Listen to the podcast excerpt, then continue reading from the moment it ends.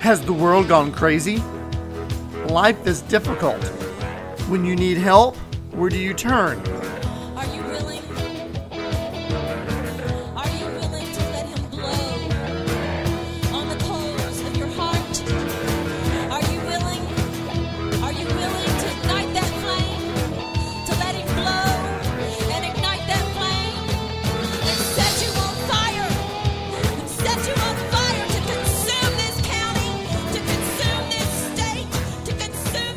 Welcome to Christian Impact, impacting your life with spiritual truth.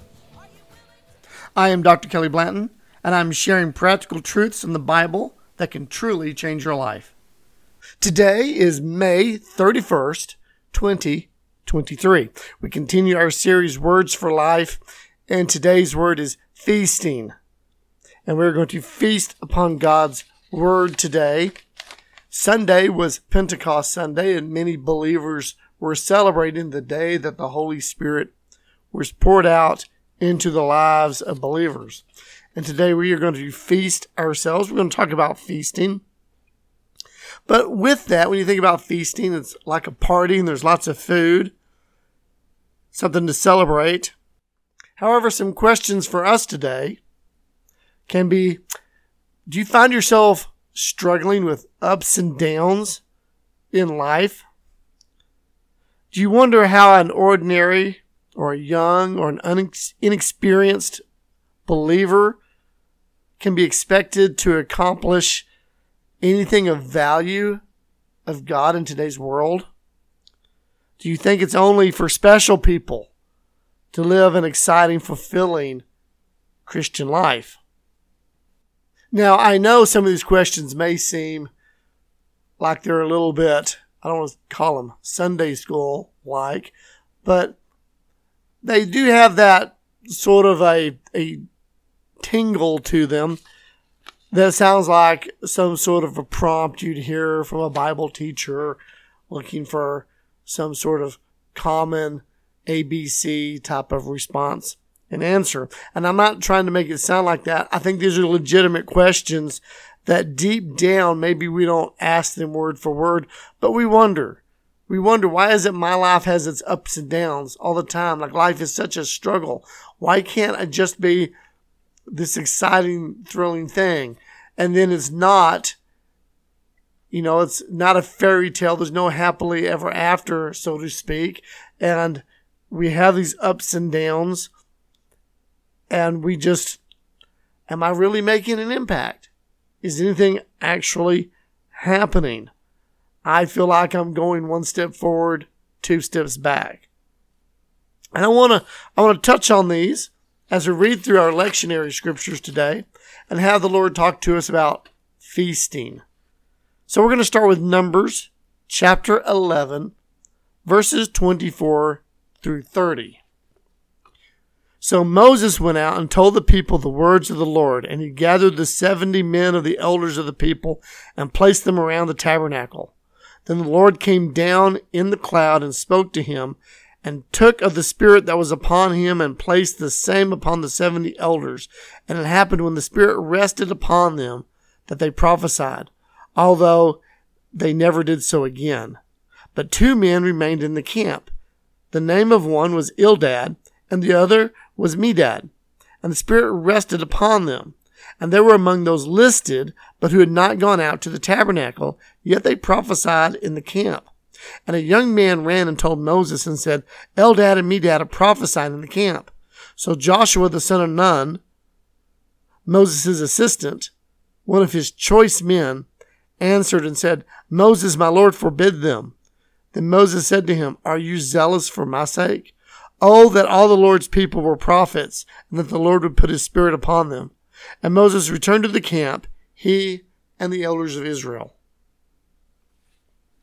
Now let's look at what exactly is going on here. You see, Moses was in need of help. He was getting overwhelmed. People were not getting their needs met. And so Moses appealed to the Lord, and God appointed and empowered 70 elders from amongst the people. Now, Moses was told to make a list of these elders and he did. And then they were told to come to the tabernacle at such and such a time, and God was going to give them the ability to lead and to help Moses. And in reality, 70 elders didn't show up, 68 elders showed up, but 70 were on the list that Moses had. And so here we see at this point in history, this is a very striking display that God comes down in a cloud and then takes a portion of his spirit that he had put upon Moses and he puts it upon these men and they, they prophesied. This is the only time they prophesied, but they did prophesy and they proclaimed God's words and then they were able to help and direct the people. Now, two of these men were not there. Eldad, Medad, they were not there. They were in the camp. They didn't go to the tabernacle like they were supposed to. But God still met them because they were part of these 70 appointed leaders. And God still poured out his spirit regardless of whether they were at the tabernacle or not. And of course, word came to those that were there. These guys are prophesying. And Joshua uh, says he's Moses' choice. He's his right hand man. He, he eventually takes over from Moses when Moses passes. Joshua is upset by this and he goes to Moses and he tells Moses he should forbid this. He should stop this. Now, why would Joshua want to stop this? Because they didn't come to the tabernacle. They didn't do what they were supposed to do, and therefore Joshua was like they shouldn't receive. They didn't participate, they shouldn't receive. And there's a little lesson for us in this because even though Joshua became a really good guy and he conquered the promised land and he did a lot of good things to the Lord and he was chosen by the Lord to replace Moses. We're not trying to trash the character of Joshua, but at this moment, Joshua is not that man. Joshua has not yet spent the time with God and been transformed by him. He's still young and he sees this and this religious nature that is in all of us, even in Joshua. This nature of it has to be done a certain way or it's not legitimate. It rises up and he wants Moses to put it down. He's afraid these guys are doing something that only Moses can do. They're going to hurt Moses. They're going to hurt his chain of command. Uh, again, just the excuse that religion makes for why the Spirit should not be applied to people because they didn't meet the religious idea of how it should be done. And of course, Moses, being the man that he is, he's at, at this point the most humble man on the planet. And he says, absolutely not. He wishes that what? Everyone were prophets, that everyone could do this. And in a sense, he's looking forward because as time went on, the prophets began to prophesy that there will be a day when God will pour out his spirit on all flesh, when this will happen. And it, it almost starts here with Moses saying, Oh, I wish that all God's people would have this ability. Not just the ability to prophesy, but for God's Spirit to be upon them that they could be productive. Now, once the Spirit had poured out on these elders, they began helping Moses. And so now Moses was able to spend more time with the Lord and with uh, spiritual aspects of leadership, while these elders were able to give godly counsel and individual support, and they helped Moses. And suddenly the people's needs got met, and more things began to get accomplished and organized. And this was necessary because it would have been impossible for God's people to take a promised land if there wasn't some type of better leadership in the midst. And that leadership comes through the Spirit of God enabling them because they were not able to do that on their own accord. Now let's sort of move forward in time a little bit to Jesus when he is teaching. We're going to look at John chapter 7, verses 37 through 39. It says, On the last day, the great day of the feast, Jesus stood and cried out, saying, If anyone thirst, let him come to me and drink and he who believes in me, as the scripture has said, out of his heart will flow rivers of living water. But this he spoke concerning the Spirit, whom those believing in him would receive. For the Holy Spirit was not yet given, because Jesus was not yet glorified. So here we have in this smaller scripture passage that we were reading in today, on the day of feasting. The people are there, they're enjoying food, they are feasting. And much like many of us have done here in the United States, Monday was Memorial Day. It's a day that is celebrating and remembering the lives of soldiers that have died in war. Uh, we celebrate them that they brought freedom uh, to our nation, and it's in its remembrance. And it's it's the holiday that starts the summer. It's traditional. Families get together, they cook out, um, and they they feast. And I think that was almost fitting that that fell upon Pentecost Sunday, because that was the day that we celebrate the outpouring of the Holy Spirit upon lives of all believers. But notice that this is happening on a great day of the feast. It's not Pentecost, and the Holy Spirit has not yet been given. So this is during the life of Jesus. He's not been crucified. He's not been resurrected. And the Spirit of God does not remain upon all people.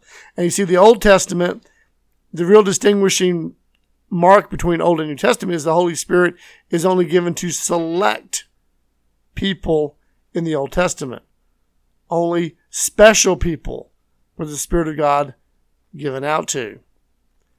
And with extreme conditions. And if a person who the Spirit of God arrested didn't do what God wanted, they died. It was it was very serious, very select. And my question is, do only special people get to have these exciting Christian lives? You know, for the prophet, it was called a burden. They did not see this as exciting. Their life hinged on doing everything the right way, or they died. We read them and we think it's some exciting adventure. They did not consider that an adventure.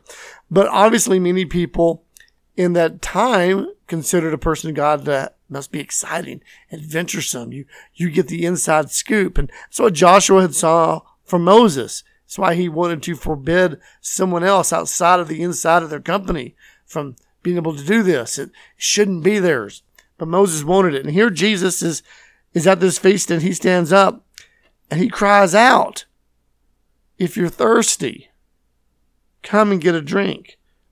If you believe in me, as the scriptures have said, out of your heart flows rivers of living water. And he's talking about the Holy Spirit.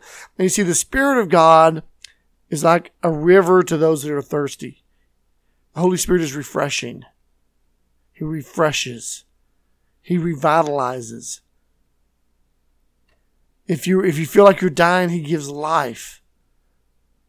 It's, it's like sometimes I like getting outside and doing yard work, but you know what? I'm done. I hurt all over. I'm tired. I've got junk, dirt, grass, bugs, uh, just all over me. I feel absolutely terrible. I'm at that time of age where my muscles get sore and I just, I don't want to do anything. And if I can, after that, take a shower and have the water rinse all that off of me, especially if it's a hot shower and it, and it soothes my muscles, the heat soothes my muscles and I come out of that shower and I put on clean clothing and I feel like a new person. I feel refreshed. I feel clean. I feel like I can do something besides the day. I don't, I don't hurt. It's, it's, it's, it's a crazy sensation. That's what the Holy Spirit does to us in a sense. He, he washes us over. He refreshes. He revitalizes. He makes us someone new. And Jesus is stand up and saying, is that you? Do you struggle in life? Do you wonder if you're making a difference? Is everything up and down? Would you would you like to live a life that's adventuresome and exciting? Like you you matter. Then Jesus is saying, Come to him and drink. And to drink, he offers you his spirit, the Holy Spirit, the Spirit of God, who's going to flow out of your heart like a river to cleanse you, to revitalize you, to make you something new, to bring life, to bring things that matter to you. That's what Jesus is saying. Now, our last scripture passage Acts chapter 2, verses 1 through 21. It is a little longer passage, 21 verses. So bear with me as we read these, these verses. Acts chapter 2, verses 1 through 21. When the day of Pentecost had fully come, they were all with one accord in one place. And suddenly there came a sound from heaven as of a rushing mighty wind, and it filled the whole house where they were sitting.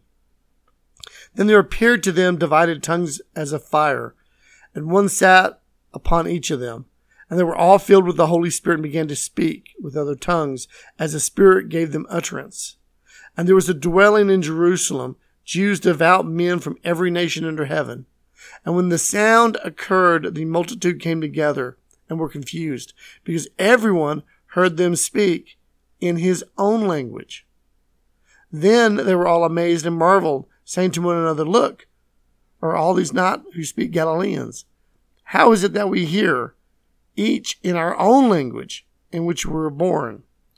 Parthians and Medes and Elamites dwelling in Mesopotamia, Judea, Cappadocia, Pontus and Asia, Phrygia, Pamphylia, Egypt, and parts of Lydia, adjoining Cyrene, visitors from Rome, both Jews and proselytes, Cretans and Arabs. We hear them speaking in our own tongues the wonderful works of God. So they were all amazed and perplexed, saying to one another, What could this mean? Others mocking said they were full of new wine. But Peter, standing up with the eleven, raised his voice and said to the men of Judea and all who dwell in Jerusalem, Let this be known to you, and heed my words. For these are not drunk as you suppose, since it is only the third hour of the day. But this is what was spoken by the prophet Joel, and it shall come to pass in the last days, says God, that I will pour out my spirit on all flesh. Your sons and daughters shall prophesy. Your young men shall see visions. Your old men shall dream dreams. And on my men servants and my maid servants I will pour out my spirit in those days, and they shall prophesy. And I will show wonders in the heavens above and signs in the earth beneath, blood and fire and vapor of smoke. The sun shall be turned into darkness and the moon into blood before the coming of the great and awesome day of the Lord. And it shall come to pass that whoever calls on the name of the Lord shall be saved. So the scripture represents the day of Pentecost, a holiday which again the church celebrated on Sunday. It was Pentecost Sunday. The day the Holy Spirit fell upon 120 believers that had gathered in an upper room after Jesus had resurrected from the dead and ascended into heaven. They were doing as they were told to wait for this outcrying to happen, and they did. And it describes how the Holy Spirit came in a mighty wind, as these like these tongues of divided fire fell on each of them. and They began to speak in other tongues. Now it's funny. I've heard people that try to do what the people here. They wanted to mock this and they, they talk about, well, they were just speaking other languages. Notice that it says they were speaking tongues. The people, the multitude that heard them, heard their language. Now understand what this means. It means that the Arab hears Arabic, but the Cretan next to him doesn't hear Arabic, he hears Cretan. Someone from Rome hears Roman or Latin. Someone from Phrygia hears Phrygian. Someone from Egypt, Egypt hears Egyptian. Someone from Libya hears Libyan. I know that's a type of Arabic, but bear with me here. See, they each heard, it says they each heard them in their own language. So the whole multitude hears not all these different languages, they just hear their one language. They hear their one language. See, that's what makes this supernatural. It's not that God gave these men the ability to speak different languages.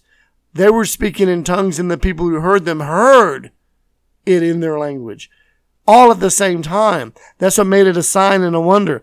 But some people, when you try to explain this, they say exactly what they say in scripture. Whatever could this mean? They must be full of wine. They're drunk. This is a drunk, drunken fool's idea. You're crazy to even think this thought that you're trying to explain to me. This is not real. The same thing can be true for the same type of doubters that say there can't be a virgin birth, virgins can't give birth. That is true. Virgins cannot give birth, but God is a God of miracles. That's what makes it a miracle. Part of the definition of a miracle is when God steps in and overturns or supersedes the laws of nature. When he commands waves to be still. You can't just speak to waves and they be still, but God can. When God speaks, he can speak in his language and you can hear him exactly the way he wants you to hear because he's God. He doesn't follow our rules. And likewise, we need to be careful not to mock him when he shows up. We'll end up like Joshua. Now, Joshua was a good guy. Joshua ended up in a good spot. Again, not trying to trash Joshua.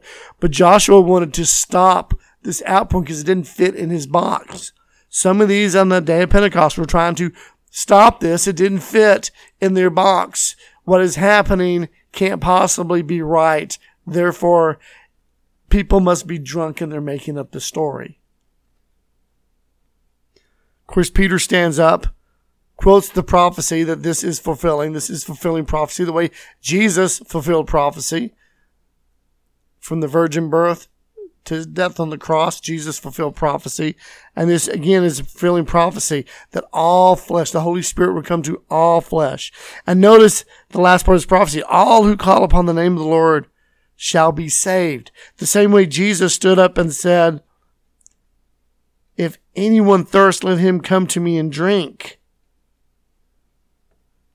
If we will call upon the name of the Lord, if we will cry out to him, he can save us. He can come and impart to us. See, when the Spirit of God is part of you, when the Spirit of God is in you, when He's living in you, when you've called upon the name of the Lord, when you've received His Spirit, these questions about your struggle in life can only special people. Well, yes, true. Only special people. And you are special because you were chosen by God to live in this time for such a time as this. That if you will call upon the name of the Lord, if you're, if you're thirsty for truth, if you're thirsty to get out of your normal routine. If you're, if you hunger for something more in life, Jesus says, come to him, call out to him with your voice and he will meet your need. He met it from Moses. Jesus supplied people's needs, and we even see in the book of Acts, the Spirit of God is given out. He will meet that thirst. He will meet that need. He will save us. He will rejuvenate us. He will make us new creatures. He will clean us. He will refresh us. He will renew us because that's what he does. And you know what the, the best thing is? Is that he makes your life matter. He makes your life count. The things that you do for him matter in eternity. They matter to him. He will make you fruitful the little things that you think aren't, aren't don't matter in meaning anything in life. He makes them mean something. There are many things that we will do for the Lord that we don't see any fruit from, but someday we will stand before Him and we will see massive amounts of fruit.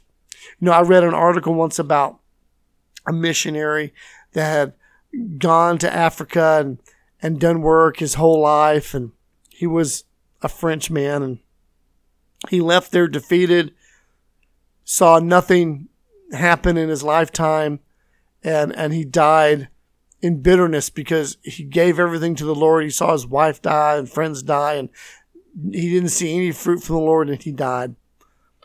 And then decades later, some new people went into the area that, that he was in. And when they, they got back to this portion of Africa, they found all these Africans that could read and write French. They were fluent in French. They could read and write in French. They found schools all over this place that were teaching people how to read and write French and other forms of education. And they found churches. They even found some churches that could seat over a thousand members in an area that they didn't think any, any known white man had ever even been to before. How did all these Africans have Christian churches? guess what? After he left defeated, people believed. You see, he struggled. He didn't think he was making an impact, but he was. He was teaching people to read the French Bible. He was teaching people to read. He didn't think he was making an impact. But after his life was over, God's word didn't return void. People got saved. They continued to read and teach people how to read and write French and how to do business with the world. And they made schools and churches and they did all this without him. Thousands upon thousands, tens of thousands of people. You see, the Joshuas would have screamed, stop them. But the Moses said, I wish they all could. And you see, it's not about a human leader. It's about the Spirit of God moving. And when the Spirit of God is upon us, He produces things, miracles, things that matter. And I find that incredibly comforting because when you see a harvest, when you see something happen, we should praise God. We should thank Him. We should rejoice in seeing this and be part of it. But I'm telling you now, there are, there is a harvest and a reward waiting for us that we've never seen and never known is there, but God does. And that's why for all of us, all of us that call upon the name of the Lord, when we stand before the Lord someday, He's going to say, He's going to say, well done, my good and faithful servant. Enter into your reward. Why? Because his spirit that is upon us doesn't return void. Our struggles aren't struggles. God is already working a victory, even if we can't see it. Let's pray. Father, I thank you for today, God. I thank you for the outpouring of your Holy Spirit. God, I pray that we would feast upon this word today, God, that we would feast on the knowledge that with your spirit, you're going to take care of all things. You're going to produce things. You make our life matter. Father, I pray today, God, that we'd be able to celebrate what it is you're doing for us, God, and our part in your kingdom. God, we praise you and we love you in Jesus' name. Amen. You can listen to more of our podcast at our website at www www.christianimpact.net. And until next time, God bless.